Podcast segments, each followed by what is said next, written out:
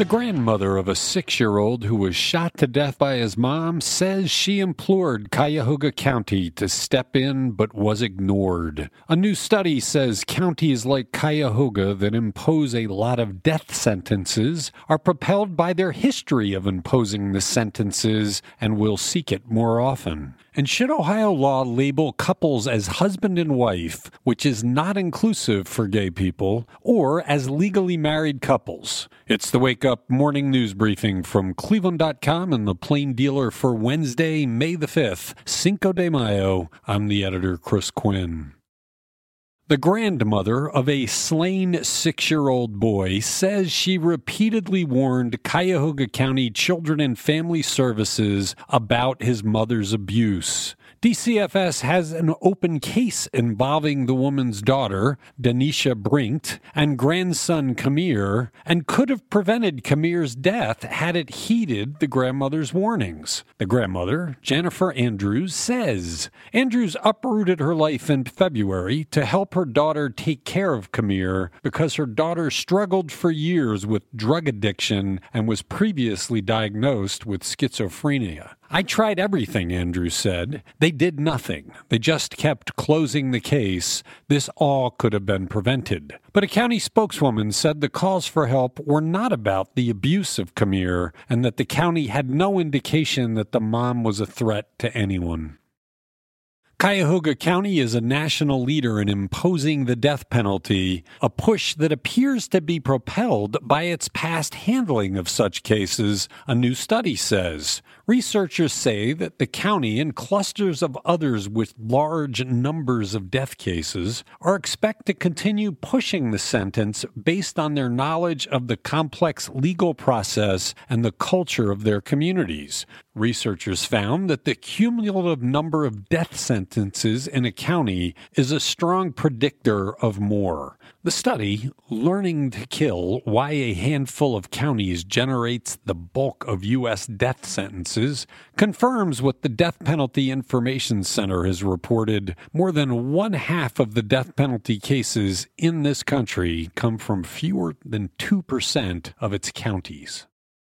Husband and wife, or legally married couple, labels matter and the Ohio Senate is trying to revive Governor Mike DeWine's push to change the label of married people who seek to adopt to be more inclusive of gay couples. The label in the law today is husband and wife, but DeWine proposed changing it to legally married couple.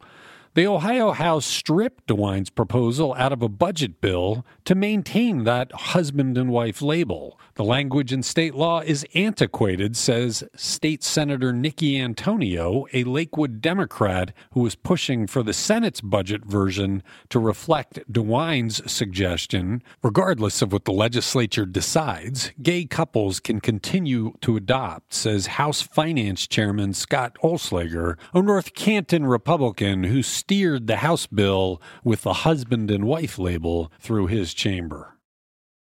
A judge lowered the bond for two men who spent 14 years in prison for a crime they didn't commit, opening the door for them to be released. Kenny Phillips and Michael Sutton walked out of the Cuyahoga County Jail late Monday, hours after Cuyahoga County Common Pleas Judge John O'Donnell lowered their bonds to 10% of $50,000 in the wake of an appeals court ruling that reversed their 2005 convictions. The Ohio 8th District Court of Appeals Appeals ruled in March that Cuyahoga County prosecutors and Cleveland police denied the two men a fair trial by failing to tell defense attorneys that officers gave conflicting statements about the May 28, 2006 shooting of two people and attempted shooting of a Cleveland police officer. A judge initially ordered Phillips to serve 61 years in prison and Sutton more than 40 years. Both were 17 at the time of the shooting, and no physical physical evidence linked them to the crime.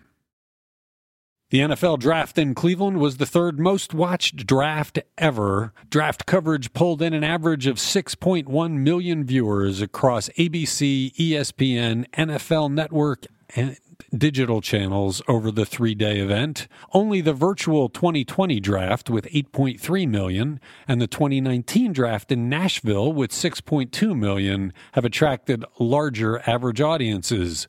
Digital viewership was even more impressive. The draft drew an average per minute audience of 261,000 on NFL owned and operated sites, ESPN, and the ABC platforms, an increase of 36% over 2019. ESPN's live stream, meanwhile, was up 41% from two years ago. Cleveland was featured prominently on each of the broadcasts with shots of energetic fans and stunning images of the city's downtown and lakefront. City tourism officials hope that all that publicity translates to more visitors in the months and years ahead.